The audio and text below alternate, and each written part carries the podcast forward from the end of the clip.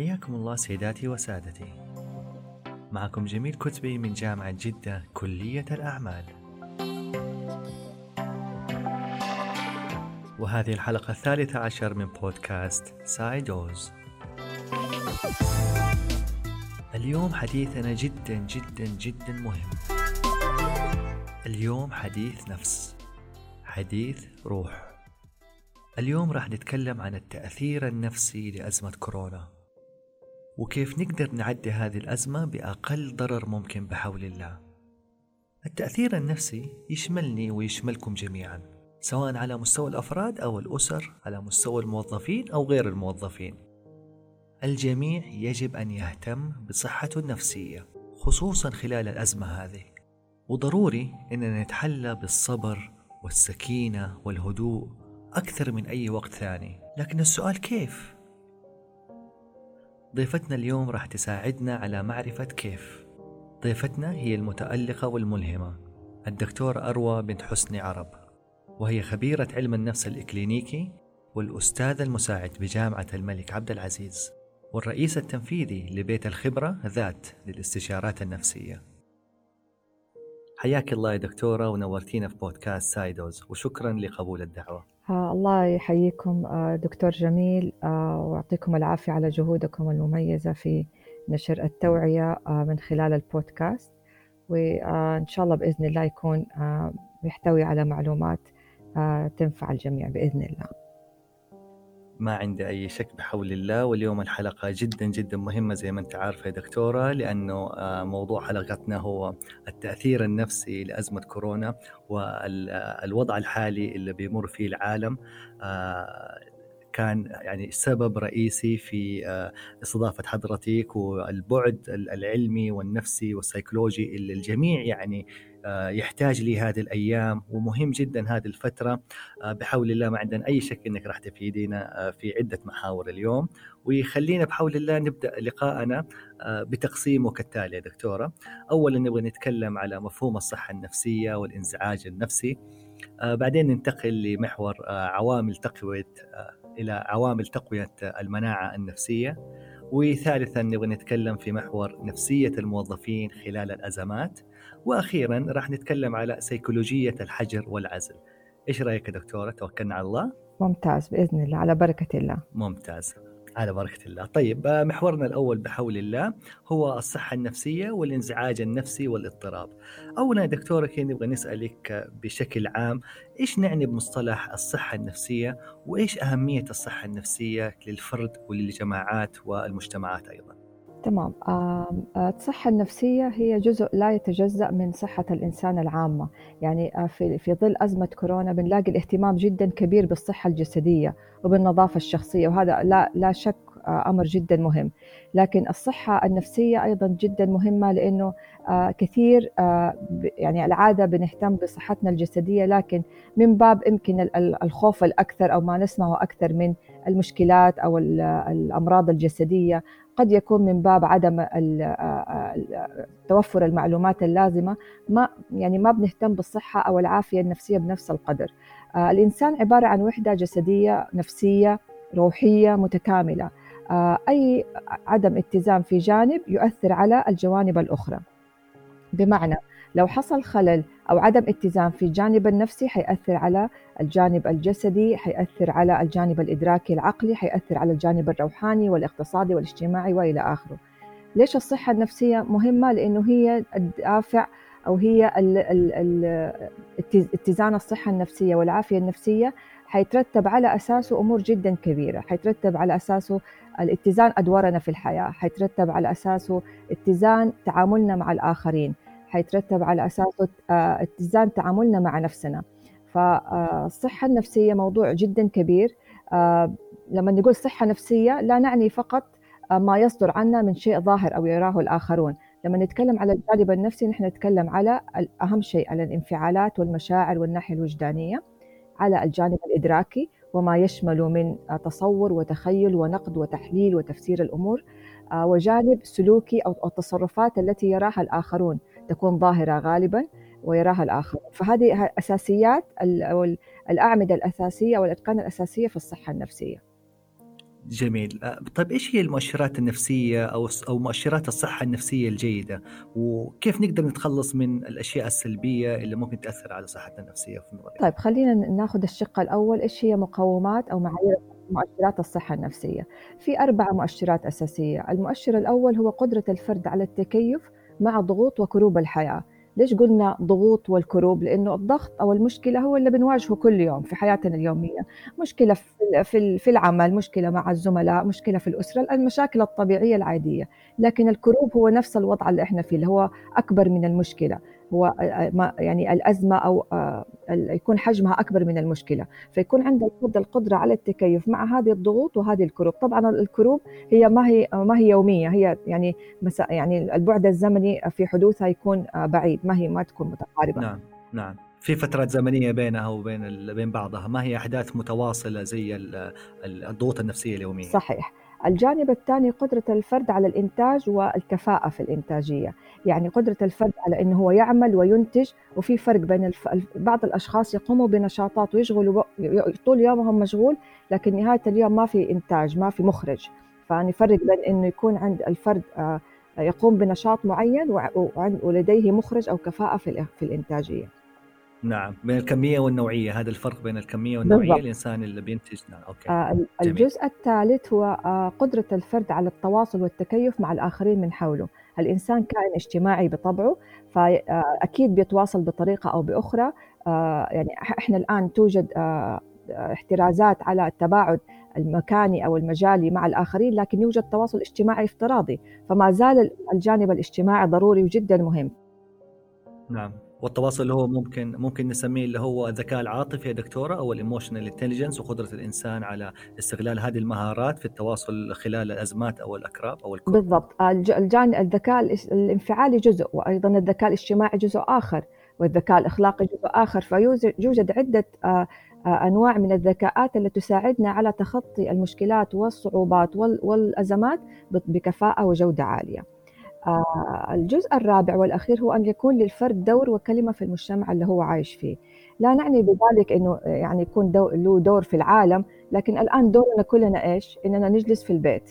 كلنا هذا أهم أهم دور للإنسان في أي بلد كان وفي أي بقعة على الأرض كان إنه هو يجلس في البيت. هذا دور الأهم. لكن قبل شهرين ما كان هذا الدور المهم. فتتغير أدوارنا في الحياة على حسب الظروف والوقائع والأحداث اللي حاصلة. جميل. يعني الجزء الرابع اللي هو استشعار المرء أو الشخص بأهميته كحلقة في هذه السلسلة اللي هي مكونة من مجموعة أفراد المجتمع. بالضبط بالضبط. جميل جميل. طيب الأشياء السلبية يا دكتورة كيف نقدر مبدئيا نفلترها أو نتخلص منها أو نعطي نفسنا كده على قولهم شيلد أو أو مانع أو أو واقي آه، مبدئي كيف نقدر نتخلص منها بتكنيكات آه، يعني مختلفة تريها؟ تمام. آه، بالنسبة للأمور السلبية أو الأمور اللي تسبب لنا انزعاج هي متعددة. آه، قد يكون جزء منها داخلي يعني خاص بالفرد نفسه ما له علاقة بالناس الآخرين. قد يكون جزء منها له علاقة بالأسرة. قد يكون جزء آه، للعمل للمكان أحيانا الحداثة الخارجة عن إرادتنا. فيوجد أمور سلبية متعددة. وحنقول دحين كيف ممكن يعني نحد منها. نحتاج شيئين مهمين. أول شيء هو الحد من من الأمور السلبية يحتاج هو قرار هو اختياري أنا يا أنا بدي أكمل في ذا الخط أو إني يكون عندي وعي وأحاول إني أنا أقلص المدخلات السلبية اللي بتدخل إلى ذهني. الجزء الثاني يحتاج مهارة يحتاج إني أنا أخطط أعرف أقنن أفلتر زي ما حضرتك تفضلت مثلا من الأمور السلبية اللي بتحدث دحين بتأثر على أشخاص كثيرين يعني الإعلام وتأثير الشائعات على الأفراد هذا أكبر مؤثر سلبي قد نقول يعني هو بيحدث آه، يعني موجود آه، يعني المدخلات بتحدث أو المعلومات بتصلنا عن طريق الحواس وأكثر حستين شغاله الآن البصر والسمع بنشوف وبنسمع. فاستمرارنا في يعني إدخال معلومات سلبية أو عدم فلترة المدخلات هذه يؤثر سلبا على الإنسان. في بعض الناس يقولوا لك إنه آه، إحنا ما نتأثر إحنا متعلمين إحنا يعني دي ده الأمور ما تأثر علينا وشفنا آه، أكثر من كده. لكن آه، الإنسان بطبعه يعني إحنا يوم على اثنين على ثلاثة لما كل يوم اسمعني خبر سلبي على شائعة نهاية الأسبوع حتصير عندي كومة من المعلومات السلبية لا شعوريا حتأثر علي. نعم نعم. إذا لا نستقل بالأحداث الصغيرة أو الإشاعات الصغيرة أو الأخبار المغلوطة إلا مهما حاولنا أنه نقنع نفسنا أن إحنا والله سوبرمان ولا heroes أو invincible غير قابلين لل... للانكسار آه لا لا كثرة الدق فك اللحام دكتورة صحيح. وخبر ورا خبر ورا ضغط حيؤدي إلى الإنسان حيتأثر نفسيا وهذا كله بيبدأ في اللاوعي إذا يعني آه هذا الشيء صحيح وبنبدا بنشوف ظواهره بعدين أمامنا يعني قد لا لا نرى هذه العلامات السلبية مباشرة لكن حيجي وقت we will break down وحننكسر لا سمح الله. إذا ما حطينا الفلاتر هذه وعملية ال information processing كمان يا دكتوره أيضا إذا تحبي تضيفي في الموضوع هذا كيف طريقة معالجتنا للمعلومات هذه أيضا؟ صحيح. طيب آه زي ما قلنا إنه المعلومات بيحصل عليها الإنسان من خلال حواسه. آه مهم ان يعني كل ما كان الإنسان واعي كل ما تحصن ضد الانزعاجات الكبيرة تحصن ضد الاضطرابات النفسية. فهو الوعي هو الأساس. خلينا يعني نقول القاعدة الآن عشان أكيد حنرجع لها كل شوية. الأساس في إننا آه، نتمتع بصحة نفسية عالية. لا بأس إنه بعض الفترات تحصل مطبات صعوبات ضغوطات. هذه سنة الحياة وهذه قاعدة كونية. لكن كل ما ارتفعت نسبة الوعي والإنسان فهم نفسه كل ما كان أقدر على التكيف والمرونة وتخطي هذه الأمور بشكل أسرع. يعني في في ظل الأزمة نلاقي ناس لسه في مرحلة الصدمة. في ناس لا تعدت مرحلة الصدمة آه وبدأت تتكيف. في ناس مرحلة الإنكار. ما هم يعني لا ما في شيء وهذه هذه مؤامرة وهذا يعني ما هو حقيقة. لكن آه جميل. دكتور إيش إيش الدورة حقت ردة فعل الناس؟ أعتقد إنها خمسة أو حاجة زي كذا خمسة مراحل في هذه من من بداية الإنكار إلى نهايتها ممكن توضحي لنا النقطة هذه لأنها جدا مهمة. نعرف إحنا في أي مرحلة عشان نعرف آه، كيف ردة فعلنا ممكن تكون صحيح. في المرحلة القادمة. هو أول شيء تبدأ الصدمة. آه يختلف نعم. المرحلة يعني المدة اللي يقعد فيها الأشخاص في هذه المرحلة. في ناس تطول في ناس لا تعديها بسرعة. بعدين تجينا مرحلة الإنكار بعدين مرحلة الغضب. آه هي أكثر من مرحلة وممكن مرحلة الفهم. بعد مرحلة الغضب نبدأ نفهم ونستوعب. بعدين مرحلة القبول. وبعدين مرحلة الولادة الجديدة اللي هي إيش حيصير بعد الأزمة؟ نبدأ خلاص نتجاوز اللي بيصير الآن ومرحلة الولادة الجديدة إيش إيش ما بعد الأزمة؟ إيش أنا خططي بعدين؟ يصير عندنا نظرة استباقية واستشراف أو نظرة مستقبلية للأمور. جميل. إذا دحين الإبداع وذكائنا إحنا كأفراد وكمجتمعات إننا كيف نقدر نعدي بأسرع وقت ممكن من الخطوة الأولى والمرحلة الأولى إلى مرحلة المرحلة الأخيرة اللي هي what's after إيش حيصير بعد الأزمة هذه وإيش أنا دحين حأسوي استعدادا للأزمة هذه. صحيح صحيح. مهم يعني نكون يعني لو إحنا نقيس طبعا إحنا منزعجين إلى الآن من من من الأزمة. لكن لو نقيس نسبة الانزعاج من أول يوم إلى اليوم حنلاقيه تغير مو نفسه. وممكن لو قسنا بكرة يعني جميل لو كل يوم نحط لنا زي ال scale كده من صفر لعشرة كل يوم أقيس فيه مشاعري وانفعالاتي. أرجع أقول الوعي والفهم الذاتي يساعدنا على أننا نحط خطط ونستوعب إيش حيصير بعدين. لكن الممارسة الحياة بطريقة عشوائية هذا من أكثر ما يضر الصحة النفسية. آه إنه ماني عارف إيش حيصير بعدين. طب أنا إيش حسوي؟ طب أنا ليش متضايق؟ لكن كل ما كنت أنا واضح مع نفسي هذا حيسبب لي ارتياح وأعرف أخذ الخطوة اللي بعدها. فكل يوم أشوف نسبة القلق عندي قلت انخفضت قد يكون نسبة القلق مو ما هو رقم واحد بسبب الأزمة. يعني لما عملت آه، استبيان مع الطلاب والطالبات لقيت رقم واحد اللي هم خايفين منه قلقانين منه التحصيل الدراسي والتقييم الجديد. ما هو كورونا رقم واحد. فقد يكون بالنسبة لنا إنه رقم واحد هو كلنا عندنا الخوف أو القلق من كورونا رقم واحد حنلاقي لا بعض الناس ما عندهم ده رقم واحد. قد يكون في أول يوم كان رقم واحد بس بعدين بعد تغير الأحداث نزل إلى رقم ثلاثة أو رقم أربعة. فمهم بعد كل فترة زي ما نسوي update للجوال كمان لازم نسوي update لنفسنا نشوف إيش التغيرات اللي حصلت بالذات لما يكون في موقف مفاجئ تغيرات مفاجئة ما هي بيدنا خارج عن السيطرة غالبا ما يعني نكون التغير حتى الشخصي بيكون سريع. طيب جدا جميل دكتور. هذه شوف نقطة جدا رائعة ويعني جوهرية ومحورية في حديثنا. الانسرتينتي أو الغموض أو عدم الوضوح للمستقبل إحنا يعني أعتقد متفقين إنه أكبر سبب لهذا التاثير النفسي أو هذا الضغط النفسي اللي بيعيش فيه الفرد. لكن آه، لو لقينا في اشورنسز وفي تأكيد وفي تطمين آه، هذا إذا تكلم أنت على مستوى الطلاب إذا كانوا أعضاء هيئة التدريس بيقوموا بطمأنة الطلاب وإحنا شفنا يعني قرار معالي وزير التعليم امس صدر صح. باللائحة التنفيذية للاختبارات وشفنا هي كيف كانت يعني في صالح الطالب وفي صالح إنها تدعمه نفسيا بحيث إنه لابد إنه إحنا الآن ما نفكر سلامتنا نفكر فيها هي الأولوية وأي شيء ثاني أنحل وسوف يتم بطريقة مرنة وفعالة فهذا على مستوى الطلاب يعني لابد من طمأنة يعني الطلاب والطالبات من أعضاء هيئة التدريس والنظام التعليمي. الشيء الآخر يا دكتورة اللي هم الموظفين كان في uncertainty خوف من مستقبلهم. ال unemployment وهل حيفقدوا وظائفهم وما إلى ذلك القطاع الخاص كان وما زال كان في ضغط جدا كبير. لكن إحنا شفنا أمس قرار خادم الحرمين الله يحفظه لما دعم القطاع الخاص بنص أو 60% عفوا من رواتب الموظفين في القطاع الخاص. هذا رفع آه، أو أو قلص الانسرتينتي أو قلص الغموض اللي موجود. والآن آه، الخوف من آه، إنك تكون عاطل لا سمح الله أو إنك تفقد وظيفتك. الآن إن شاء الله اختفى لأنه الدعم موجود ولابد إنه نعرف كيف تاثيراتها سواء على مستوى الطالب إذا كان في الجامعة أو مستوى الموظف. آه الانسرتينتي يا دكتورة إيش تقدري تقولي لنا كيف أدوات آه تقليصها حتى على مستوى الاسري نبغى نقول؟ تمام. آه في ثلاثة نقاط برضو مهمة جدا. أول شيء التقبل يعني مهم إنه أنا أتقبل الوضع اللي أنا فيه بالذات لما يكون خارج عن إرادتي لما أنا يكون عندي مقاومة للشيء اللي موجود آه، أو الحدث اللي موجود وما ما حستطيع إني أنا أخذ الخطوة الثانية إني أنا أخذ إجراء حياله. فمهم إني أنا التقبل يعني زي ما قلنا في المراحل خلاص ننتهي من مرحلة الصدمة نحاول والإنكار ونبدأ نتقبل الوضع. ده حيساعد كثير على التشافي وحيساعد كثير على إننا آه، يعني نتعامل مع الأمور من حولنا بطريقة صحيحة.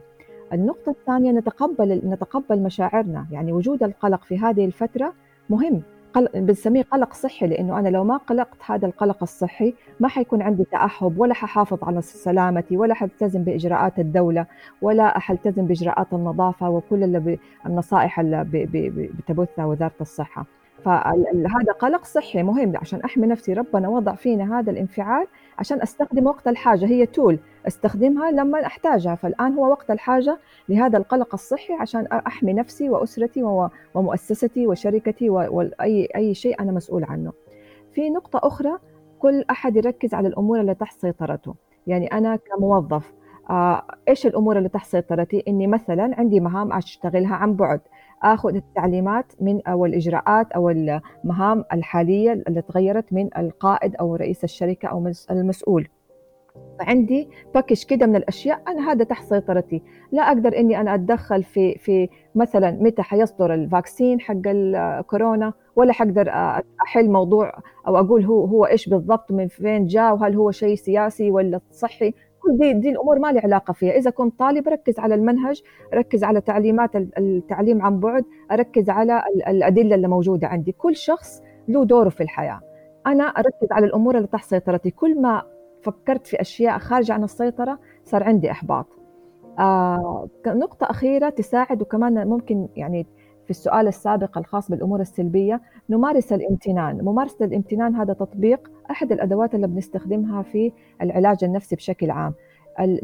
استشعار النعم من حولنا عدم التركيز فقط على الجانب السلبي نشوف الأشياء الجميلة من حولنا ويا ريت تكون بالكتابة. كل ما كتبنا الأشياء وشفناها بحواسنا وإحنا قلنا إنه المدخلات عن طريق الحواس غير لما أخلي الشيء في ذهني غير لما أكتبه. لما أكتبه حلاقي نهاية الأسبوع عندي قائمة طويلة عريضة ولو شاركت الأسرة هذه القائمة حنلاقيها أكبر وأكبر لو ش... لو زادت المؤسسة هذه القائمة حنلاقيها ممكن نسوي على واتساب للمؤسسة مثلا أو للشركة أو للطلاب. كل أحد يكتب آه، آه، أمور يعني يشعر بها بالامتنان خلال هذه الفترة. ده يحفز إن الكل يركز على شيء إيجابي وما يركز على حاجة سلبية. فمهم جدا التقبل تقبل الأحداث تقبل انفعالاتنا واحتوائها. ما نزعل من نفسنا عشان إحنا قلقانين هذه الفترة. نتحكم في الأمور اللي تحت سيطرتنا وممارسة الامتنان. أيضا في بس نقطة أخيرة إنه نحاول في هذه الفترة آه، نفعل التعلم الذاتي. بمعنى إنه ما أنتظر كل معلومة صغيرة في عملي يعني معلومة صغيرة وكبيرة تجيني لحدي. مثلا أنا كطالب صار عندي مثلا خلل تقني بسيط. أبحث أول يعني بالعكس هذه فرصة ننمي التعلم الذاتي هذه من المهارات الناعمة اللي جدا ضرورية في الوقت اللي إحنا فيه ومن المهارات المطلوبة في سوق العمل إنه أنا يعني ما أعتمد على آه، مصدر واحد من المعلومات. لو حسيت إني أنا ما وصلت للمعلومة بشكل سريع وما عطلني بعد كده أتواصل مع الجهة المناسبة. لكن هذه فرصة ننمي عندنا فيها المهارات. قدرة البحث قدرة البحث وأنك تكون ريسيرشر وتعتمد على نفسك في الوصول للمعلومة وعدم الاعتمادية على الغير هذه. يعني زي ما تفضلتي يعني ميزة ومهارة جدا مهمة هذه الأيام وتساعد أيضا في استغلال هذه الأسئلة. صحيح صحيح.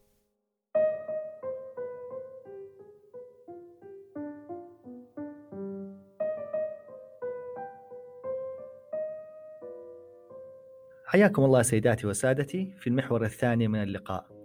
أتكلمنا في المحور الأول عن الصحة النفسية والانزعاج النفسي وتأثيراته وعدة يعني أدوات ممكن نستخدمها في مساعدتنا على المستوى الأسري أو الشخصي أو حتى على المستوى العملي.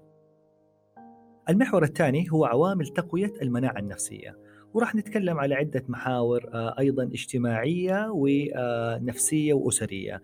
آه، خليني أبدأ أسئلتي يا دكتورة في هذا المحور بنسمع كثير أنه آه، التأثير النفسي أو الأزمات النفسية أو ضعف القوة النفسية بيأثر على قوة مناعتنا الجسمية. هل هذا الشيء صحيح وهل في يعني دلائل بنشوفها أمامنا آه، لهذه المؤثرات الخارجية؟ آه بالتأكيد آه قلنا أشرنا في البداية إنه الإنسان وحدة متكاملة الجوانب الصحية الجسدية الفسيولوجية والعقلية والانفعالية والاجتماعية والروحية كلها تتداخل وتؤثر على بعضها البعض. يوجد آه، أمراض نفسية أو اضطرابات نفسية تسمى أمراض أمراض السايكوسوماتية يعني هي أمراض جسدية يظهر عند الفرد آه، مرض فسيولوجي جسدي لكن يكون سببه نفسي. يعني ممكن يروح المستشفى ويسوي تحاليل كل أمور الفسيولوجية سليمة تماما لكن يكون سبب هذا المرض هو الجانب النفسي. فهذا مثبت وموجود وفي تخصصات يعني تتكلم عن ودراسات تتكلم عن هذا الأمر. فالإنسان وحدة متكاملة زي لما أخلط الألوان مع بعض. أنا عارفة إنه في أحمر وأخضر وأصفر وأزرق لكن في النهاية حتصير ميكس كل لون يأثر على الآخر. نفس الشيء جوانب الشخصية والإنسان هو وحدة متكاملة. التفصيل إحنا بنفصل لغرض التوضيح لغرض التخصص لغرض الدراسة لكن في الحقيقة في الواقع الإنسان أجزاء متداخلة من عدة عوامل ومن عدة جوانب. فبالتأكيد تأثير الجانب النفسي على الصحة والجسدية والعكس صحيح والجانب الانفعالي على جوانب أخرى. فبالتأكيد كل جانب يؤثر على الجوانب الأخرى. جميل. اذا هي نقول domino effect أو فيها تأثير الضومنة بحيث إذا أنا كفرد آه، عندي مشاكل نفسية أو عندي ضغوطات نفسية طبيعي هذا حيكون له تأثيرات على المستوى الأسري وطبيعي هذا حيكون له تأثيرات أيضا على المستوى العملي. عشان كذا هذا يعني سؤالي الآن دكتور هو كيف أنا ممكن أحد من هذه أو أقوي مناعتي النفسية على ثلاث مستويات سواء الأسري أو الاجتماعي أو العملي؟ كيف أقدر أتعايش مع هذه الثلاث الدوائر المتداخلة اللي تأثر كل واحدة منها على الأخرى زي ما تفضلتي كخليط من الألوان لابد انه كل لون حليه تأثيره على اللون النهائي آه، من الرسمة. فكيف نقدر نقوي مناعتنا النفسية في هذه المستويات الثلاثة؟ تمام. أهم شيء يساعد على تقوية المناعة النفسية المرونة أو الريزيلينس أو ال ال ال القدرة على التكيف بشكل سريع. إحنا ما نقول آه، إحنا هدف المعالج النفسي إنه هو يساعد الأشخاص إن هم تخلو حياتهم من المشاكل والضغوط والاضطرابات. أكيد هذا ما هو واقعي. هو الضغوط حتكون موجودة وحتفضل موجودة وحتعدي الأزمة دي وحتصير أزمات في سنين أخرى. هذه سنة الحياة.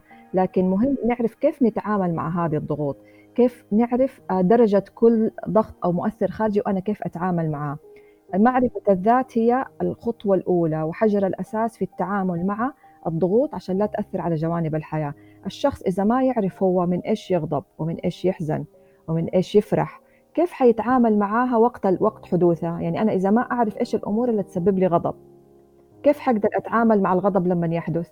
فزي ما قلنا نعتبر إنه آه، نتخيل كده سلم من فوق لأسفل كل مشاعر أحسها أحطها على دا السلم. إيش رقم واحد فوق يسبب لي غضب شديد؟ وإيش آخر السلم يسبب لي غضب منخفض. وهذا وهذا السلم يتغير التدريج فيه. يعني ممكن بعد ستة شهور ألاقي القائمة دي تغيرت. رقم واحد صار زي رقم خمسة زي ما قلنا أول. فلما أعرف إيش هي الثلاثة الأولى اللي تسبب لي غضب فأنا أعرف كيف أتعامل معها. يصير لما تصير لي مشكلة في العمل أو مع زميلي أو رئيسي في الجهة أو مع زوجتي أو ابني أو أصدقائي أو خلافه أعرف إنه هذا الأمر هو حيضايقني وحيسبب لي غضب. أنا كيف خطوة رقم اثنين؟ إيش إيش كيف التعامل؟ مثلا أنا في وقت الغضب الشديد أحتاج إني أنا أنفصل عن الآخرين أجلس شوية لوحدي أفكر أرتاح مثلا آخذ شاور أمشي أمشي شوية أقرأ أسمع حاجة يعني كل مين له له آه، أدواته اللي بيستخدمها عشان يخفض هذا القلق. ممكن بعد كده أنا أكون عارفة خلاص السيناريو في مخي آه إذا أنا صار في موقف مزعج ممكن أقول لهم لو سمحتوا أنا الآن ما حقدر أتكلم اسمحوا لي أستأذن ساعتين وأرجع. أو في ناس تقول لك بكرة وأرجع أو بعد ساعة وأرجع بحيث إنه ما أتخذ قرار أو أقول حاجة وقت الغضب تأثر علي وتخليني أندم وتأثر على علاقتي بالآخرين. يصير كل ما كان عندي معلومات في كل مجال كل ما كان عندي معلومات أكثر كل ما أنا كنت متحكم سواء في في أي في أي مجال. آه، كل ما كان عندي آه، معلومات كبيرة كل ما أنا قدرت أسيطر. نفس الشيء نفسنا كل ما كان عندنا معلومات أكثر عن ذواتنا حقدر أسيطر على انفعالاتي. فالمرونة النفسية جدا ضرورية. التعرف على الذات ضروري و... و... ونستمر في التعرف هذا. يعني مو أقول خلاص اليوم ترى هي عملية مستمرة لين آخر يوم في حياتنا. وإحنا نتعرف على نفسنا لأنه الخبرات تؤثر النضج يؤثر التعامل مع الآخرين يؤثر الدراسة تطوير الذات كل هذه تأثر على آه، على يعني مخرجاتنا وعلى نفسنا. فكل بعد فترة أسوي ابديت لنفسي وأعرف أنا إيش الأشياء اللي تغيرت فيي جميل. دكتور توافقيني إنه آه، قبل السلم يعني ال analogy والفكرة السلم هذه جدا جميلة. آه، أنا ملاحظتي الوحيدة إنه في ناس للأسف الشديد عندهم denial أو عايشين في مرحلة الإنكار وما هم آه، قادرين يوصلوا لمرحلة الاعتراف بوجود المشكلة تمام؟ فما تشوفيها هي خطوة أولية ل لل analogy أو نظرية السلم اللي تفضلتي فيها؟ طبعا الإنكار ممكن يكون إحنا نقول إنكار بشكل عام بس ممكن يكون تحته فئتين. الفئة اللي هي فعلا عندها يعني عندها يعني شوية عدم اتزان في الشخصية. فلا أنا ما أنا ما أواجه الخط أنا أقدر أواجه كل مشكلة أنا عندي قدرات أنا يعني دائما يشوف نفسه إنه هو فوق الجميع واستطيع إنه هو يواجه الأمور بشكل عام. وفي الشخص الخائف الاعتمادي إنه هو يحاول ينكر عشان ما يواجه يبرر لنفسه إنه لا لا ما في شيء والأمور طيبة وكل شيء تمام. وفي اللي يهرب من المشكلة. إنه خليها بعدين مو لازم أواجه دحين آه، يخلي شخص آخر عنه يواجه المشكلة هذه أو يحاول طب بكرة طب بكرة لين ما تتفاقم وتنفجر. في النوع الثاني اللي ممكن يكون عند الشخص اضطراب نفسي أو مرض نفسي بيخليه ينكر. يعني هناك بعض الأمراض النفسية أو الاضطرابات الشديدة اللي من أعراضها إنه الشخص ينكر الواقع. فلازم نفرق بين الاثنين. الجزء الأول أو المجموعة الأولى هذه قد تحتاج إلى استبصار بالذات وتحتاج إلى تدريب إنها تتدرب كيف إنه هي تتعامل. قلنا استبصار أول بعدين تدريب لأنه لو قعدنا ندرب في إنسان أو نحاول نحسن في إنسان وهو ما عنده الاعتراف إنه أنا عندي مشكلة في هذا الجانب أو إنه هذه نقطة ضعفي أو أنا بتغير عمره ما حيتغير. فمهم الاعتراف والرغبة. الجزء الثاني قد يحتاج إلى شيء مختلف تماما علاج نفسي خطوات معينة إجراءات معينة مع معالج نفسي. فيوجد فئتين وهذا مين يقدر يقيم؟ المختص النفسي هو اللي يقدر يقيم آه، مين آه، مضطرب أو مين عنده مرض آه، نفسي لا سمح الله ومين اللي هي فقط يحتاج إن هو يعيد يصمم رؤيته للأمور ويحتاج إن هو بس يعني يواجه نفسه عشان يقدر يتخطى هذا الموقف. جميل جميل. طيب دكتور آه، في آه، يعني شيء له علاقة بينا تقريبا كلنا الآن في عصر التحول الرقمي وعصر آه، كورونا. عصر كورونا هو عصر التحول الرقمي زي ما إحنا عارفين يعني ناس كثيرة يعني جلسوا في خطوات كالسلحفة عشان يتحولوا رقميا الآن هذه الأزمة من أهم إيجابياتها في نظري هي تسريع التحول الرقمي والتعلم عن بعد والعمل عن بعد. ففي إيجابيات جدا كثيرة لموضوع استخدام التقنية وكيف استغلالها آه، خلال الأزمات. لكن أنا سؤالي هنا خاص بنقطة معينة في التواصل الاجتماعي أو السوشيال ميديا دكتورة. آه، في تباعد الآن في عزل الجميع في بيوته. الوسيلة الوحيدة الآن للتواصل آه، هي وسائل التواصل في الجوالات وما إلى ذلك. آه، خلال الأزمات أو خلال الفترات هذه آه، هل تنصح إنه الواحد يتواجد على مختلف المنصات الاجتماعية هذه أو يطلع عليها أو يكون متابع ليها ولا في استراتيجية معينة ممكن نستخدمها علشان تقلص من التأثيرات النفسية وبسبب الإشاعات اللي أنت حضرتك تفضلت فيها سابقا وقلتي تأثيرها المتراكمة على الإنسان. تمام. آه هو آه الكل يعني خرج من دائرة الراحة كلنا بطريقة أو أخرى خرجنا من دوائر الراحة. حتى المؤسسات والشركات اللي كانت تقول لا مو وقته الآن إنه إحنا آه نفعل مثلا التسويق عن بعد أو الشراء عن بعد. الآن أصبح الكل ملزم والطلاب يعني أصبح شيء إلزامي يعني شيء يعني لازم نسويه نشتغل عن بعد ندرس عن بعد نتسوق عن بعد كل شيء يجينا عن بعد. فخرجنا من دوائر الراحة حقتنا. في الأشخاص اللي هم متعودين على التعامل مع هذه الأمور وفي أشخاص اللي هم ما هم متعودين على هذا الأمر. أول شيء نقول لا إفراط ولا تفريط ودائما المسافات مهمة. حتى ما بعد الأزمة المسافات مهمة حتى في مواقع التواصل الاجتماعي لأنه ممكن أوصل لمرحلة الإدمان. والآن في الدليل التشخيصي للأمراض النفسية أصبح في هناك تصنيف لادمان مواقع التواصل وإدمان الألعاب الإلكترونية. يعني مو لعب زي أول انه هو يعني الإدمان كده بنقولها بشكل مجازي لا فعلا في إدمان على مواقع التواصل الاجتماعي. فما ما المفروض إن إحنا نوصل نفسنا لهذه المرحلة. كيف ممكن إني أنا أحد من ذا الأمر؟ كل ما كان عندي وقت فراغ كبير وماني مخطط ليومي وماني موزع استثماراتي يعني يعني إيش أو توزيع الاستثمارات يعني شوية أقرأ شوية أتواصل مع الناس عن بعد شوية أشوف ألعب رياضة شوية أسترخي يعني مو لازم كل يوم يكون كمان يعني نكون واقعيين كل دقيقة أقضيها في حاجة مفيدة. إحنا في النهاية بشر أتعب شوية اليوم مالي نفس اليوم متضايق لكن بشكل عام نوزع استثماراتنا خلال هذه الفترة. الالتصاق المستمر بمواقع التواصل الاجتماعي أكيد حيكون له ضرر زي الالتصاق بأي شيء آخر.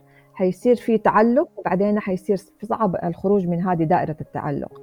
أكيد في آه، آه، أمور سلبية لأنه كل ما أنا قعدت أكثر على مواقع التواصل كل ما سمحت لنفسي في هذه الفترة بالذات أنه أنا أسمع وأشوف أشياء آه، ما هي مناسبة لي.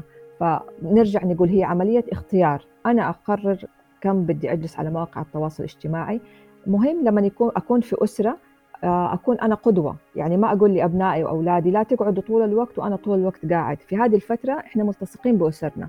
يعني في في السابق كان لا كان يعني 8 ساعات أو 12 ساعة بنكون برا هم في المدرسة وإحنا في العمل وبنرجع ثاني ممكن تكون الجلوس يعني التواصل المباشر أقل. الآن إحنا قدامهم 24 ساعة فأي أي معلومة أو أي إرشاد أو نصح بدي أقدمه للناس اللي حواليني مهم أنا أكون قدوة. آه، فموضوع الخطوة جدا مهم. موضوع الاستبصار وموضوع ترك المسافات. أحاول لو اليوم كترت آه، بكرة أقلل. أنا ما أقول يعني أنا ضد إنه ألغي كل مواقع التواصل وسوي لها delete من من سوي delete لل applications كلها. لا يعني إحنا مضطرين الآن إنه إحنا نتفاعل معاها لكن دائما التوازن مهم. آه، من يعني من شروط الصحة النفسية الإنسان يكون متوازن في علاقاته في حصوله للمعلومة في عمله. التوازن جدا مهم وجدا ضروري. فهذا يعني يرجع للإنسان نفسه كيف هو بيخطط آه، أو يصمم أنا يعني أحب كلمة تصميم العلاقة بيني وبين مواقع التواصل تصميم العلاقة بيني وبين فريقي في العمل تصميم العلاقة بيني وبين أسرتي وهذه بعد كل فترة تتغير. دحين تصميم العلاقات كلها تغيرت بمواقع التواصل بفريقنا في العمل بأولادنا بكل الناس اللي حوالينا نحتاج نعيد تصميم العلاقة وما نستمر على زي ما كنا مستمرين في السابق لأنه مختلف الوضع الأول عن الآن. جميل جميل. آه، نقطة جدا مهمة اللي ذكرتيها دكتورة موضوع القدوة وجود القدوة في الأسرة. آه، بس أنا أبغى أتكلم على موضوع آه، القدوة هذه دورها في طمأنة الأسرة الآن مع كمية الأخبار أحيانا بتكون إشاعات وأحيانا حتى الأخبار الحقيقية بتكون لها صدمة يعني. خلينا واقعيين إنه العالم كله في في مرحلة هلع. فما لو أنت قلتي القلق هذا شيء طبيعي لكن الهلع هذا كيف أنا ممكن أقلص كرب أسرة أو كإنسان قائد في هذا المجتمع ومسؤول سواء لي تأثير الاجتماعي ولا تأثير المجتمعي الحقيقي كيف ممكن أقلص هذا الهلع وكيف ممكن أنشر الطمأنينة في هذه المراحل وأقوم بدوري اللي قلت عليه؟ تمام. آه مهم جدا إنه آه ما أكون يعني إحنا دحين أكيد كلنا خايفين من العدوى من الوباء. هناك عدوى نفسية عدوى أني أنا أنشر القلق أكثر أني أنا أنشر التوتر بشكل أكبر. يعني مثلا أكون جالس في البيت وأنا رب الأسرة أنا أنا قائد الفريق في الأسرة مثلا أو أنا الأكبر. وطول الوقت يا الله متى يخلص هذا الموال؟ يا الله متى تنتهي هذه الفترة؟ خلاص طفشنا. طب كل اللي حواليني زيي. يعني أنا هم إيش يقدروا يسووا لي؟ غير إني أنا بأنشر هنا السلبية بأنشر قلق أكبر. بالذات لما يكون هذا الشخص قدوة لما الأب والأم هم يمارسوا هذه السلوكيات الغير صحية فبالنسبة لأولادهم هم مصدر الاطمئنان. لما هم يروا الأم والأب بهذا التوتر وبهذا الانزعاج فأكيد حينعكس عليهم. حتى لو كان هم بيسعوا للإيجابية هم بي كل أحد بينظر للشخص اللي يطمنه. في الفريق في العمل بننظر لرئيس الشركة أو للقائد هو اللي يطمنا في البيت الأم والأب هم اللي بيطمنونا. فكل ما كان في نشر للعدوى السلبية أثر على الآخرين. خلينا نقول نقطة ثانية إذا كان الهلع هذا تجاوز الحدود أثر على صحتنا أثر على آه، نومنا أثر على تعاملنا مع الآخرين أثر على أنه طول الوقت إحنا في حالة من البكاء وال... وأثر على صحتنا الجسدية. طول الوقت حاسس أنه أنا عندي خفقان أو قلب أو صدري تعبان أو آه، ماني مرتاح ما بنام ما بآكل. هنا ممكن أتجه لشخص مختص المعالج النفسي. والآن أصبحت قنوات الوصول للمعالجين النفسيين مفتوحة أونلاين. يعني حتى صارت عن بعد مو زي أول. فمهم إني أنا أفرق بين الاثنين. إنه هل أنا عندي الهلع الطبيعي ولا الهلع اللي هو يحتاج إني أنا أتوجه لمختص نفسي. صحيح صحيح. طيب يعني معناته في هذه المرحلة لابد إنه آه يعني أطلب مساعدة الغير لأنه هنا تحولت من مرحلة إلى مرحلة أخرى ولابد إنه يعني اطمئنان الأسرة واطمئنان فريق العمل واطمئنان الشعوب شيء جدا جدا مهم آه، وخصلة جدا مهمة في كل قائد مسؤول عن رعية وفي كل آه، مدير مسؤول عن موظفين وفي كل أب مسؤول عن أسرة. آه، هل هل في هل في إمكانية دكتورة حتى لو في ناس خلينا نقول ناس متشائمين بشخصيتهم بطبيعتهم هل في يعني احتمال أو في أمل نقدر يتحولوا هذول الناس أو في طريقة أو أسلوب علمي أو استراتيجية إنه نساعد هذول الناس يتحولوا من متشائمين إلى متفائلين؟ آه هو التحول الجذري آه غالبا ما, ما يصير يعني آه، إني أحول الإنسان من متشائم إلى متفائل أو العكس أو من منطوي جدا إلى اجتماعي جدا بس ممكن الدرجة تتحسن يعني ممكن آه، يكون الشخص هذا متشائم بدون أي آه، ما يكون عنده مثلا مرض نفسي أو شيء بيجبره على هذا السلوك يكون هو نابع منه وهو قادر يسيطر عليه. فممكن بالوعي نرجع نقول إذا هو ما عنده وعي بهذا الشيء ما حيقدر انه هو يحسنه. لكن كثير ناس يجوا أنا حاسس نفسي إنه أنا سوداوي وإنه أنا طول الوقت أفكر بسلبية. كيف ممكن أحسن من هذه الأمور؟ نعم في تكنيكس وفي طرق معينة تساعد. إنه في طريقة واحدة لجميع البشر للأسف إحنا ما عندنا في علم النفس شيء واحد مناسب للكل. هي نصائح لكن اللي قد يناسبني قد لا يناسب شخص آخر. في ناس مثلا تمر في فترة التغيير هذه بسرعة يعني جلستين ثلاثة قيدوا أموره تمام في ناس لا تأخذ أكثر. آه في ناس تحتاج مع هذه الأداء أداتين أخرى. في شخص آخر لا بس واحدة أداة تساعده فهو هو أنا مين؟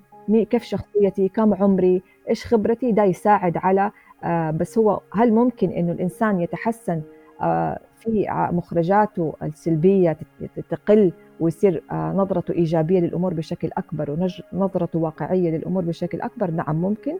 إذا كان عنده استبصار بذاته هو رغب في هذا التغيير أكيد عن طريق الناس اللي تساعده ممكن هو يصل للهدف اللي هو يتمناه. جميل. وإذا كان أمامك إنسان متشائم؟ إيش تعطي له نصيحة واحدة كذا أو تغريدة واحدة تقولي لي إياها دكتورة؟ مهم جدا إنه إحنا نعرف مسؤوليتنا في الحياة. يعني إحنا آه، كبشر ماني مسؤوله عن نفسي فقط مسؤوله عن الناس اللي في الآخرين. أنا ما أقول للإنسان خليك قمة الإيجابية خليك واقعي. بس خليك واقعي. إذا إذا آه، سوينا شيفت من السلبية والتشاؤم إلى الواقعية هذا ممتاز. لازم أكون يعني آه، إيجابي 100% وهذا ليس مطلوب من الناس انهم يكونوا إيجابيين. كلنا مطلوب منا نكون واقعيين. وحلو عليها شوية كمان تفاؤل وفرحة وإيجابية ونشر السرور. يا سلام. إذا نكون واقعيين بإيجابية. صحيح صحيح.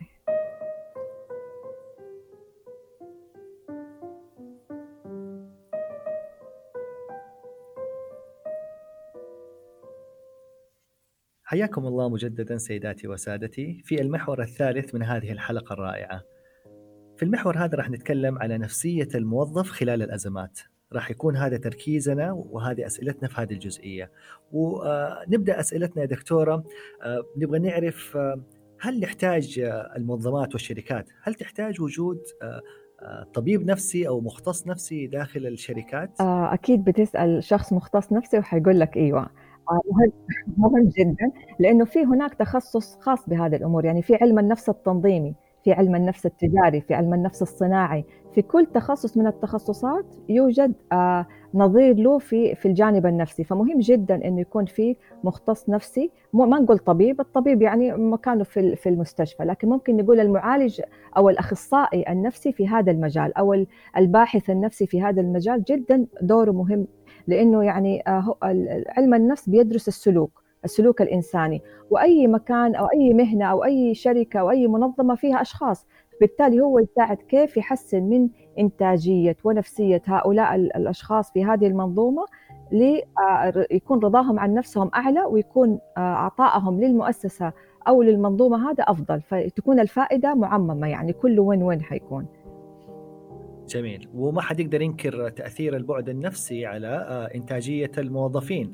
آه، وعشان كذا إحنا أكيد آه، بنقول في علاقة مباشرة وإيجابية وطردية بين كمية التحفيز أو كمية العناية النفسية اللي يجدوها الموظفين في منظماتهم وارتفاع إنتاجيتهم أو قوة إنتاجيتهم. إيش نقدر ننصح أي موظف هذه الأيام يا دكتورة؟ ما زال بيداوم وما زال بيروح. عمله في هذه الظروف الصعبة.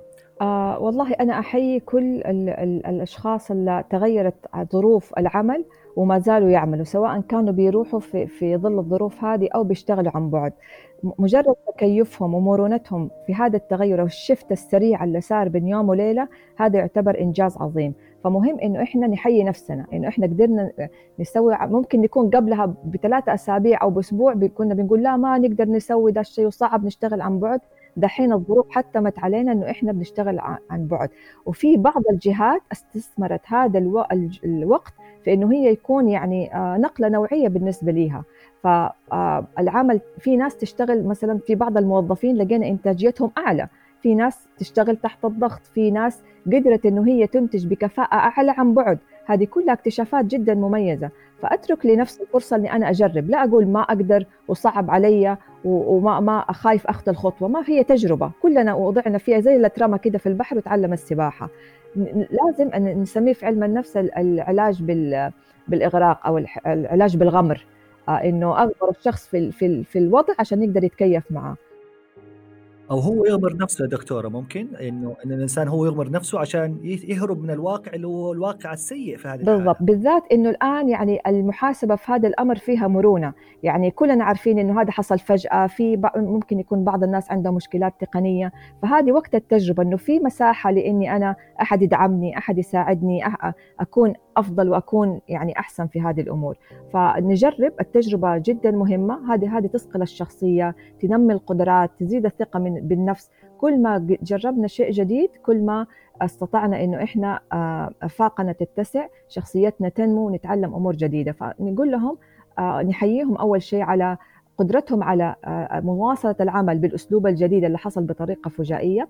النقطة الثانية أجرب وأحاول. النقطة الثالثة نرجع نقول أبحث وأقرأ وأتعلم أكثر. في هذه الجوانب ما دام أنت الآن يعني مغمور ومحتم عليك إنك أنت تعمل بهذه الطريقة نحاول نوسع آفاقنا بحيث زي ما قلنا لما أخرج من هذه الأزمة ما أكون إنه أنا اشتغلت الشغل كفرد لا أتعلمت منه أشياء ثانية ثقفت نفسي فيه. بحيث إنه أنا أخرج منها بعد الأزمة بإذن الله بمهارة العمل عن بعد، بمهارة التواصل عن بعد، آه، بمهارة مواجهة الأزمات، أعرف كيف إني أنا وحتى اللي بيروحوا العمل آه، إحنا عارفين آه، القرار بحيث إنه ما يكون للضرورة وما يكون للجميع، فأكيد بطريقة أو بأخرى بنلاقي حتى الناس اللي بتروح لأعمالها بتتواصل برضه مع ناس عن بعد. فبطريقه أو بأخرى يعني محتم علينا إنه إحنا نتعامل بهذا بهذا الأمر. فنستغل هذا الوقت في إنه إحنا ننمي هذه المهارة وكيف نستفيد منها بعدين لشركتي أو منظمتي أو المنظومة اللي أنا بشتغل فيها. ممكن يكون هذه فرصة كبيرة إنها تنمي آه، آه، جوانب اقتصادية أو مهارية أو إنتاجية في المرحلة القادمة. جميل، هذا بفرض دكتورة إذا إحنا آه يعني بنستمتع بوظائفنا لكن في نسبة بسيطة ما بيستمعوا بوظائف ما بيستمتعوا بوظائفهم يا دكتورة. وحياتهم سواء عن بعد ولا في الشركة هي جحيم خليني أكون معك صريح في بعض الأحيان. هذول كيف هل الفراغ إيش يسووا في نفسهم؟ آه طبعا. هذا دائما في الفئة دائما في ال extreme في أي موضوع في الحياة في أي جانب في الحياة في أي سمة إنسانية دائما في الأشخاص اللي هم آه، لو تخيلنا الشكل الاعتدالي حنلاقي في extreme يعني في الموضوع. فأكيد في فئة زي هذه. نرجع نقول هذا خيارها. كل أحد عنده مقومات يقدر يحسن فيها وضعه قدر المستطاع. يعني أحيانا أنا أنجبر إني أنا أشتغل في وظيفة ما أحبها. okay أنا انجبرت لأسباب اقتصادية أو ظروف مادية أو إلى آخره. لكن كيف أنا ممكن أتوافق بشكل أكبر؟ بحيث إنه توافقي ما يكون واحد أخليه 15 أخليه 20 مو لازم يكون 100 بس كيف أنا أحسن من هذا التوافق في هذه الظروف؟ أحاول إني أنا أبتكر أحاول إني أنا يعني أسوق لنفسي بشكل أفضل. أحاول إني أنا أساعد في إني هذا وقت المبادرات. يعني الأشخاص اللي يبادروا في هذا الوقت حيلقى عليهم الضوء. أستغل الظروف. استغلال الظروف بحيث إنه أنا أكون عضو فعال في في المنظمة أو في الجهة اللي أنا بعمل فيها هذا أمر ضروري. ونرجع لنقطه الوعي. كل ما كان عند الإنسان وعي واستبصار قدر إنه هو يتعامل مع الظروف الغير محببة. كلنا في بطريقة أو بأخرى اضطرينا أحيانا إن إحنا نمارس شيء ما نحبه. لأي ظرف كان. مو يعني كلنا مر علينا بهذا الظرف. لكن كل فرد أتعامل بأسلوبه وأتعامل بطريقته. وفي ناس كثير خرجوا منها قالوا قبل يعني قبل كانوا يشتكوا وبعدها قالوا الحمد لله إنه إحنا تحطينا في هذا الظرف أو تحطينا في ذا الموقف اللي كنا رافضينه لكن تعلمنا منه كثير واضاف لنا الكثير.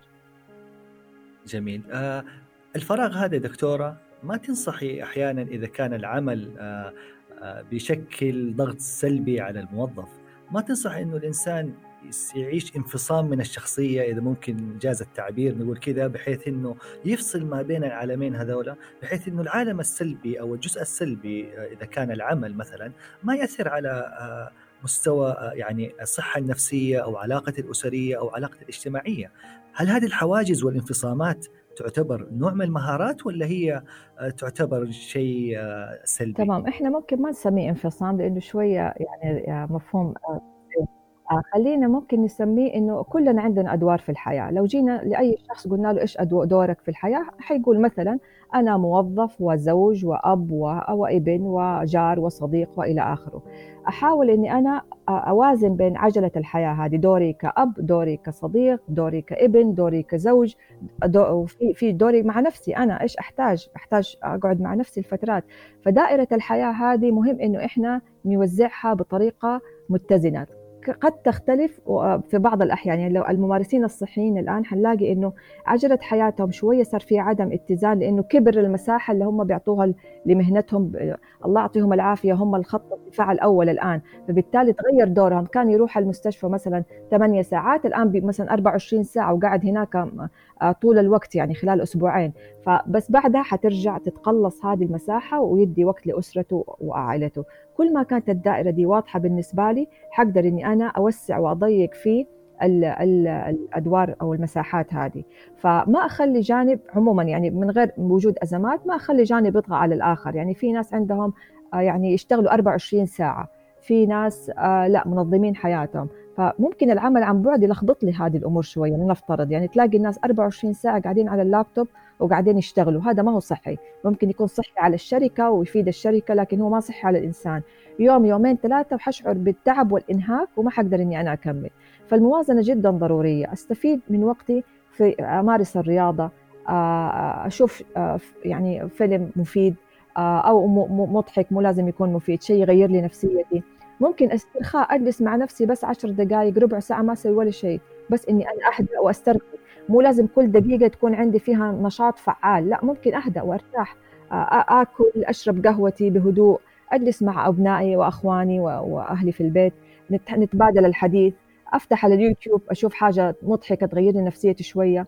فمهم إني أنا زي ما قلنا أوزع استثماراتي ما أركز على شيء واحد خلال هذه الفترة.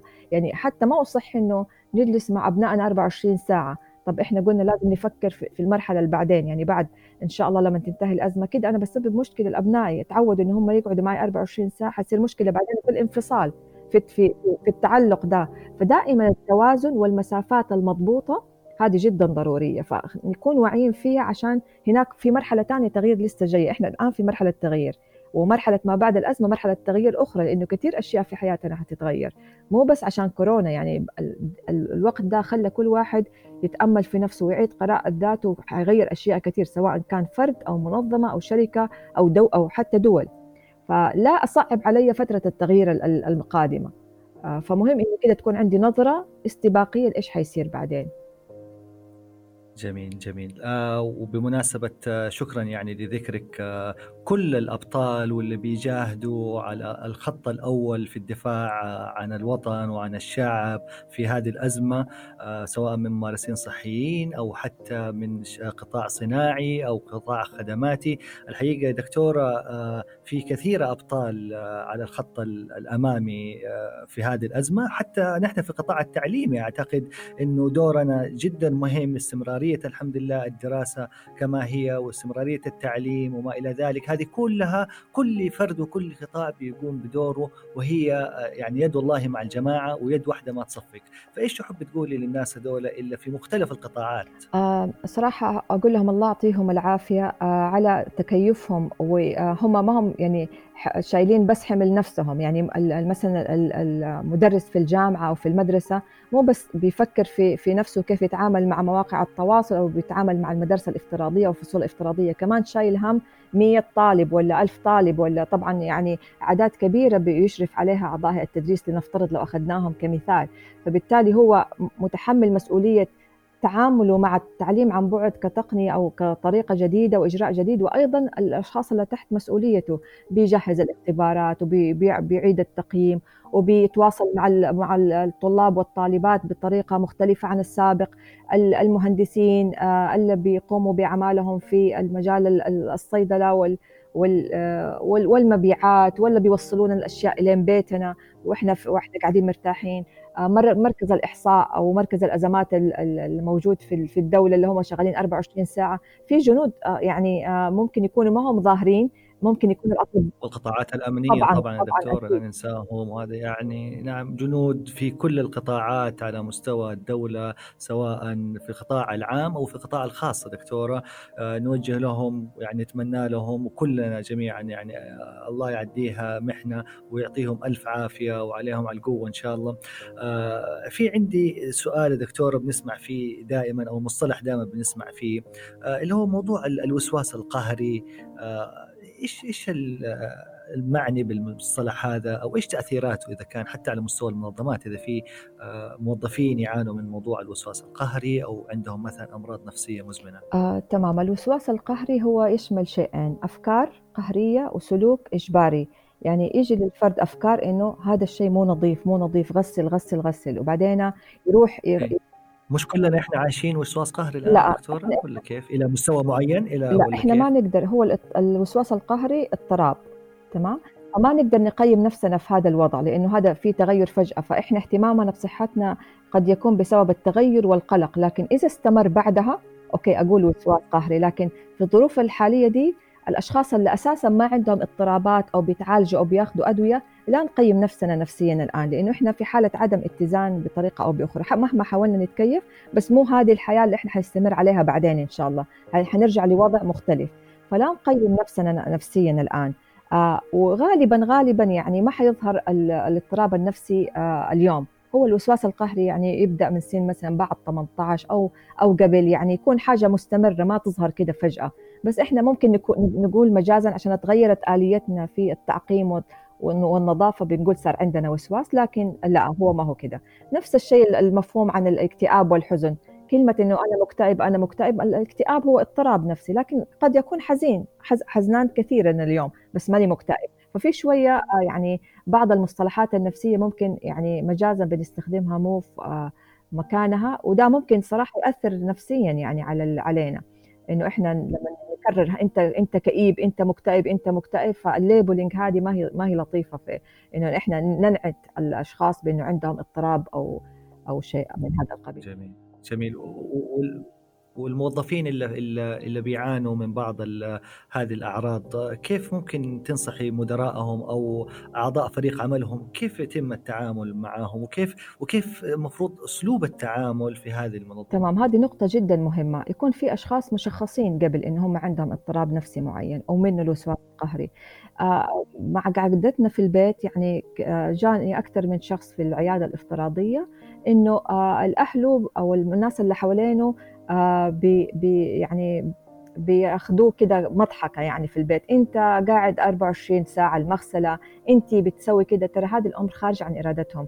لا يعني نعتبرهم مصدر للضحك أو للفرح أو لل... نعتبرهم مصدر للنكت يعني لأنه هذا ممكن يسوي انتكاسة جدا كبيرة خارج عن إرادتهم. إحنا قلنا سلوك قهري هو غصبا عنه بيسوي الشيء ده.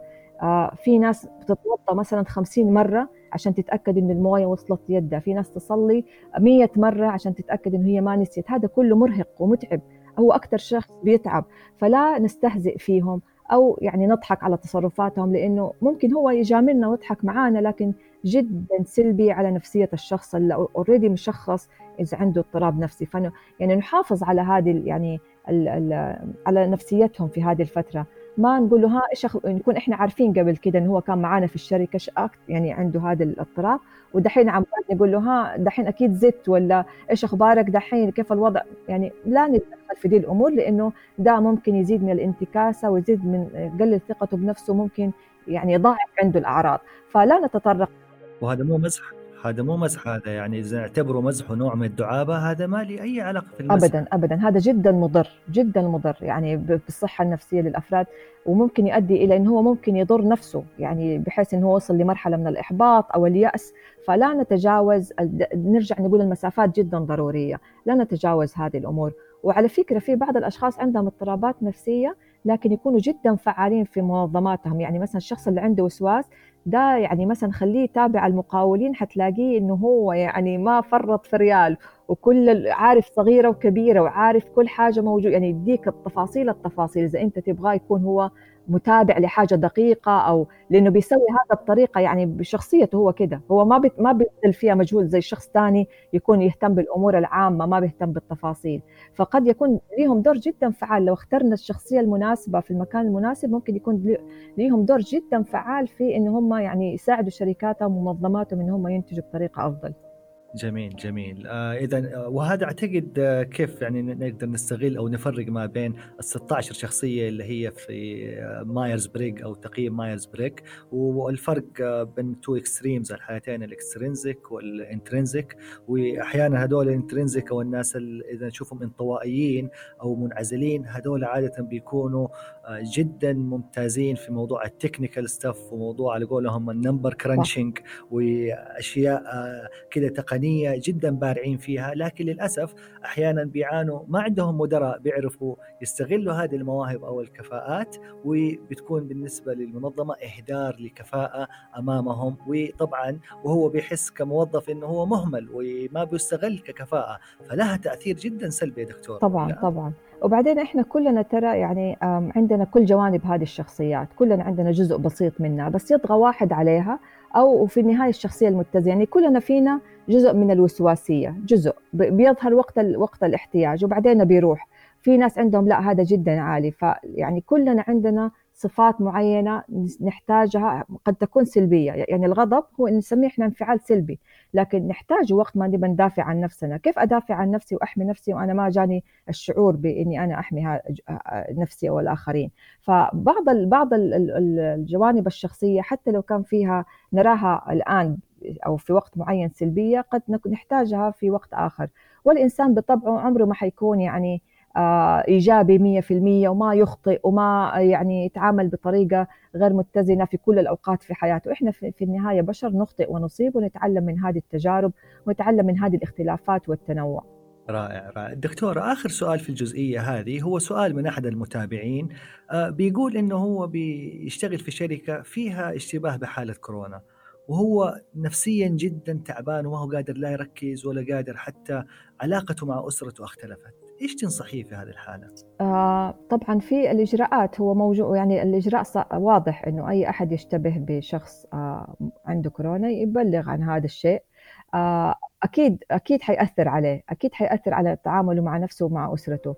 ال ال يعني إذا ما قدر إنه هو يروح آه يفترض انه هو يروح يتأكد من إنه ما عنده هذا إن شاء الله ما يكون عنده يعني آه، وصل له هذه العدوى. وإذا وصل له لازم يعزل نفسه. يعني في إجراء أهم الآن من الإجراء النفسي. يعني ما حقدر أقول له كيف تتعامل مع أسرتك هو عنده اشتباه في ذاته أو في في نفسه أو إنه خالط شخص آخر. يعني دائما في أولويات نعيد ترتيب الأولويات. يعني أول أطمن إنه الجانب الصحي تمام عندي والحمد لله أنا ما ما ما نقلت لي العدوى. وبعدين ممكن الجانب النفسي يتغير على طول. يعني ما ما ينفع دائما أبدأ من تحت أبدأ من فوق على حسب الوضع اللي أنا فيه. يعني ممكن هو إنه يطمن إنه هذا الشخص ما عنده كورونا أو هو حلل ولقى إنه ما عنده كورونا خلاص هترجع كل الأمور على طبيعتها. فما أقدر أنا أقول له كيف تحسن آه، من من من يعني تقلل من من الضغط مع الأسرة انه كلنا حنخاف. كلنا لو خالطنا شخص مشتبه به آه، أكيد حنصاب بالقلق. فنتخذ الإجراء الأولى أو الإجراء الاحترازي الأكبر ويعني آه، هذا هذا المفروض إنه هو يكون في هذا الوقت. جميل. حتى لو اضطرنا هذا للغياب عن العمل لأنه حياتي وحياة أسرتي أهم في هذه المرحلة من تواجدي في بيئة فيها اشتباه. آه واضح إنه يعني آه كل كل القطاعات وكل المنظمات أكدت على هذا والوزارات أكدت على هذا الشيء. وكلمة خادم الحرمين الشريفين الإنسان اولا يعني نهتم بالإنسان. فهذا واضح. يعني هذه قاعدة ثابتة ما ما عليها غبار. فيعني مفترض هو كمان ينبع من ذاته إنه هو يخاف على نفسه ويخاف على الآخرين. أكيد الصحة الآن هي أولا وأخيرا لأنه هو بالاستهتار أو الناس اللي بتستهتر بهذا الموضوع يعني آه، ممكن يعني يضروا مئات حوالينا. فيكون عندنا إحساس بالمسؤولية. عشان كنا قلنا القلق الصحي مطلوب لأنه الشخص اللي ما عنده مستوى القلق الصحي ده حيكون مستهتر غير مسؤول غير مبالي غير مكترث بأي شيء بيصير.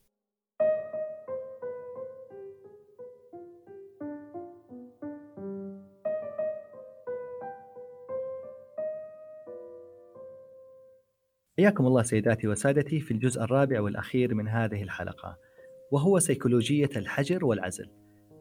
في هذه الجزئية دكتورة عندنا مجموعة أسئلة خاصة بالحالة النفسية الآن أو آه، البعد النفسي في الحجر آه، المنزلي الآن.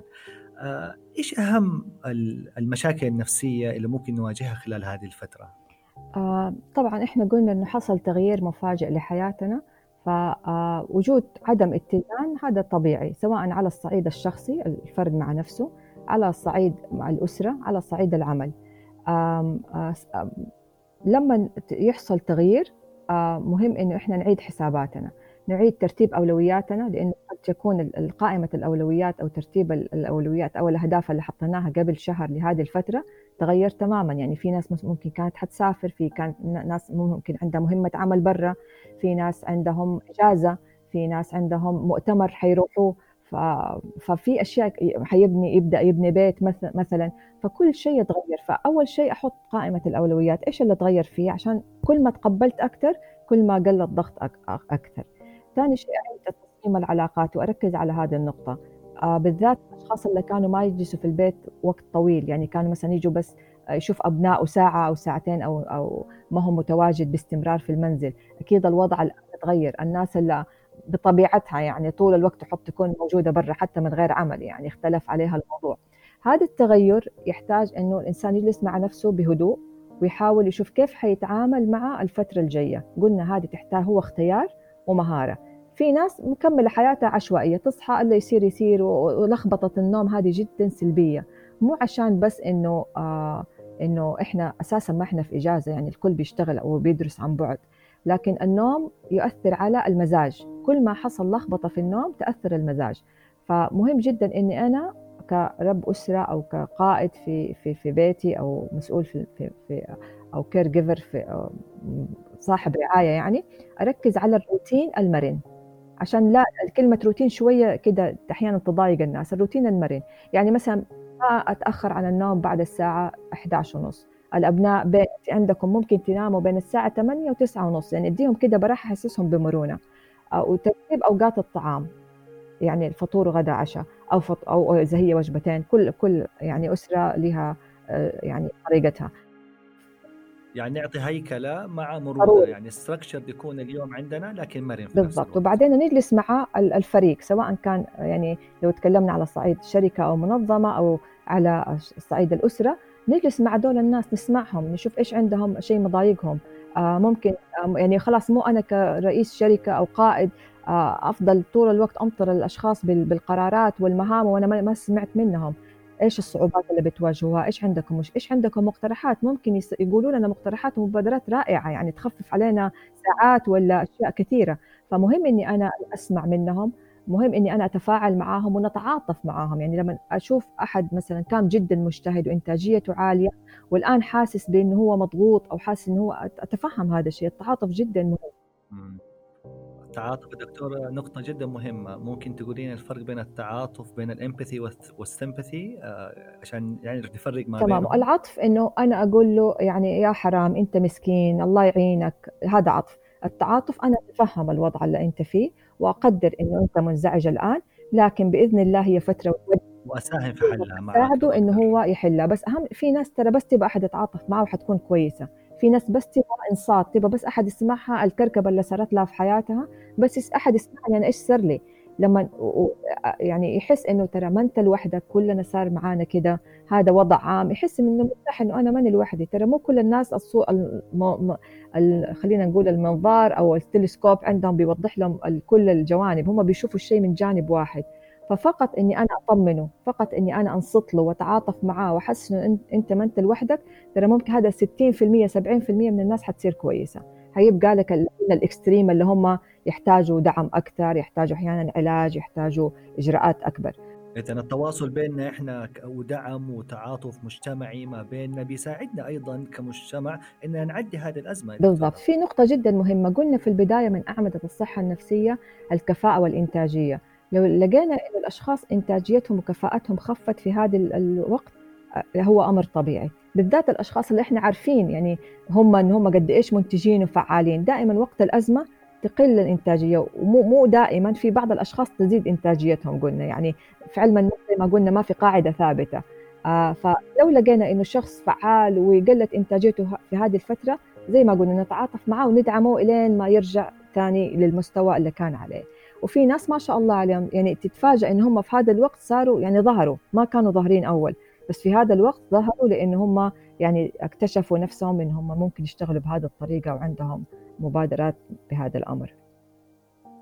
جميل جميل. آه اذا يعني عندنا عدة طرق نقدر نتعامل فيها أو نقلص فيها من الاثار السلبية لهذا الحجر. هل في علاقة يا دكتورة بين مدة الحجر والآثار النفسية على الفرد؟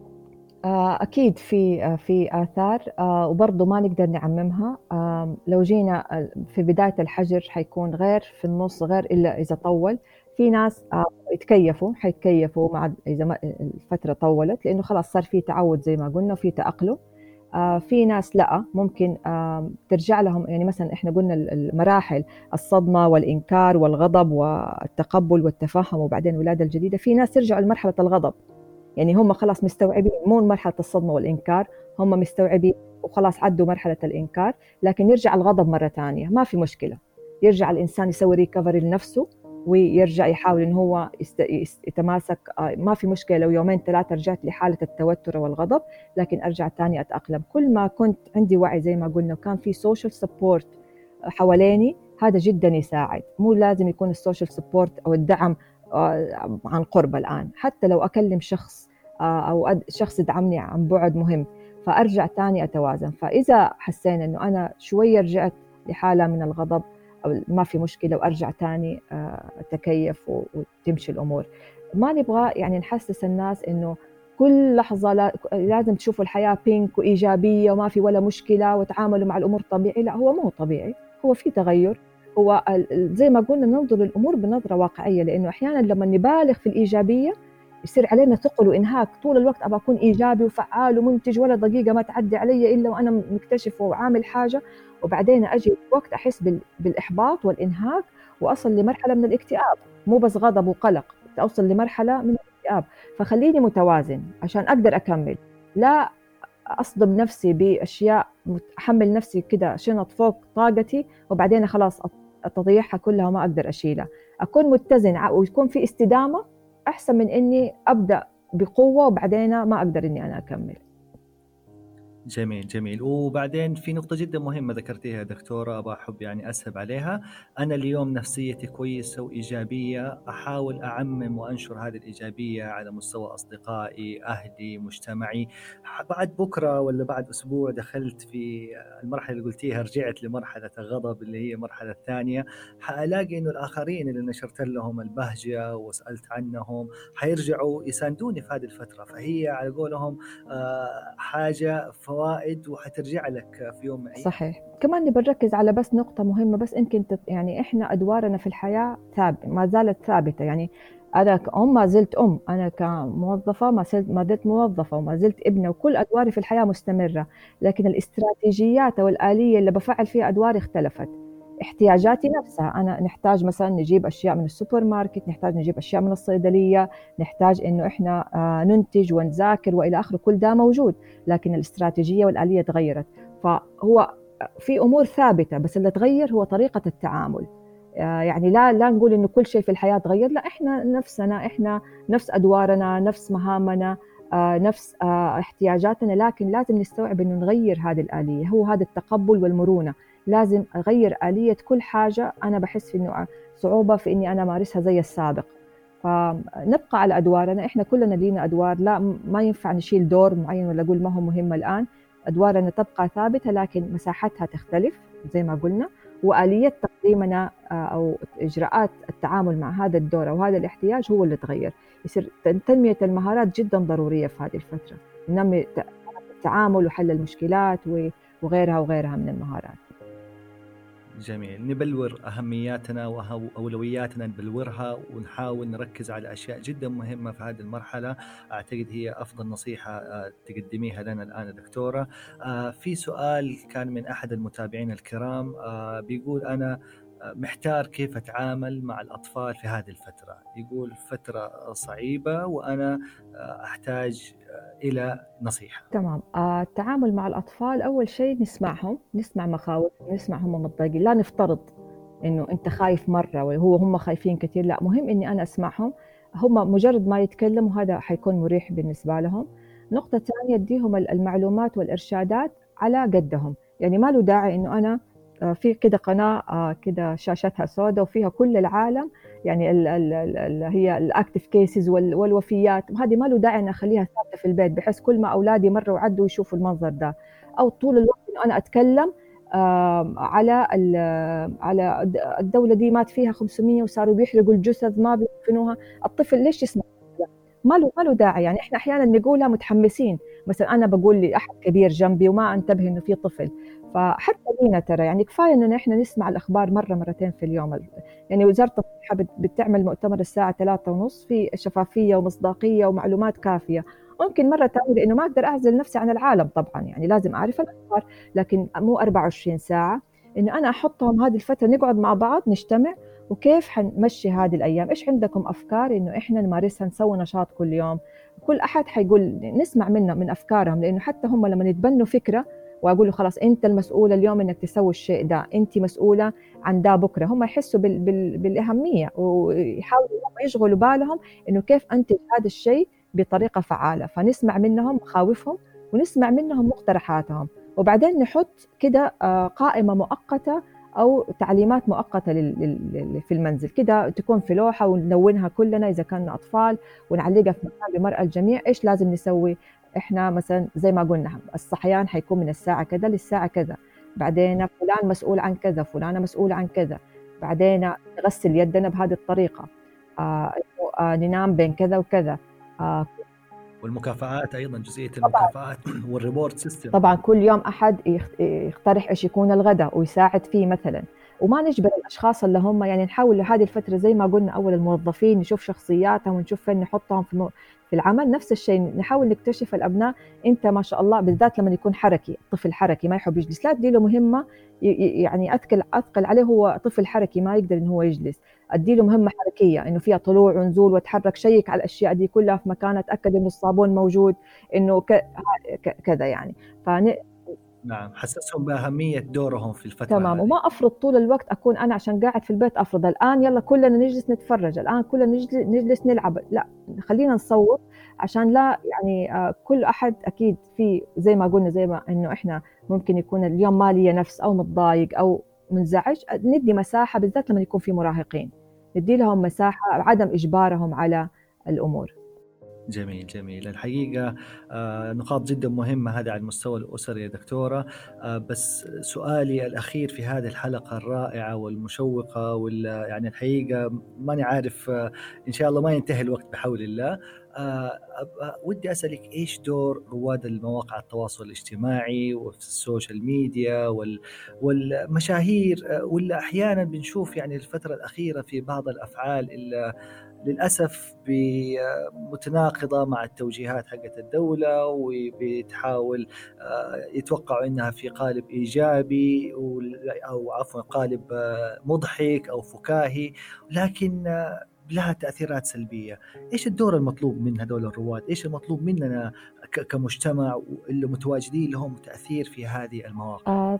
أكيد يعني شفنا كلنا بعض النماذج السلبية للأسف اللي يعني بالذات لما يكون متابعينه كثير أو متابعينها كثير وتكون هي قدوة أو تنشر آه الأمور هذه. آه أول شيء إنه ما ناخذ المعلومات بالذات الصحية إلا من مصادرها لأنه كثير انتشرت بعض التعليمات وهذا البخاخ كويس والحبة السوداء والأمور اللي ما نبي ندخل فيها الأمور الجانب الصحي آه، صاروا بيتدخلوا فيها. فبرضه هنا المشاهد أو المتلقي لازم يكون على وعي يعني يعرف من فين ياخذ المعلومة الصحيحة.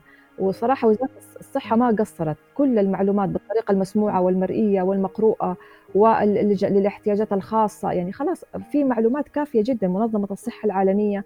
في جهتين رائعة وبتقدم لي المعلومة أول بأول. حتى لما تصدر إشاعة نلاقي بعدها بدقائق نزل تقرير أو نزل تعميم أو نزل آه، كيف الإجراء المتخذ. ف يعني أحيانا المتلقي للأسف هو يكون سبب. حتى أحيانا أنا يعني في بعض الناس تلاقيهم هم ينتقدوا هذا السلوك. لكنه بينشر المقطع. طب ليش يتداول المقطع إذا أنت رافضه؟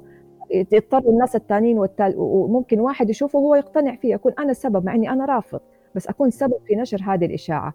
فخليها توقف عندي ما أخذ معلومات صحية ويا ريت هم أكيد في عندهم مهارات أو تخصصات يركزوا عليها. يعني التطوع في التخصص في الفترة هذه جدا ضروري عن بعد. المهتم في التقنية يدينا نصائح تقنية أو معلومات. المهتم في الرياضة يعطي أمور رياضية. المهتم في الطبيعة يدينا كده صور للطبيعة ومناطق جميلة ترفه عن نفسنا. فكل واحد يركز في تخصصه والمتلقين لا يعطوهم المجال الأكبر في أن هم يعني آه، يتمادوا في الأمور السلبية. جميل جميل. هذه مجموعة نصائح رائعة. تحب يا دكتورة تعطينا كلمة أخيرة والمستمعين الأفاضل في نهاية هذه الحلقة؟ آه شكرا دكتور جميل على ثقتكم الكريمة. بإذن الله يعني نكون آه يعني قلنا أو تطرقنا لبعض الموضوعات اللي تكون فعلا تهم المستمعين. آه، بإذن الله هي فترة وتعدي. آه، هو دائما أقول كل مر سيمر. لا نبالغ في إننا نضغط على نفسنا إننا إحنا يعني نمارس الإيجابية بضغط. إحنا خلينا واقعيين هذا يكفي. نتقبل الوضع ونتقبل انفعالاتنا ونحاول إن إحنا نستغل هذه الفترة في قراءتنا إعادة قراءة الذات إعادة تصفح نفسنا بشكل أكبر. وهي تحدي آه، قد يكون في بعض الخسائر لكن بإذن الله أكيد أكيد في جوانب إيجابية لأنه أمر المؤمن دائما خير. فقد لا نراها الآن لكن سنراها لاحقا بإذن الله.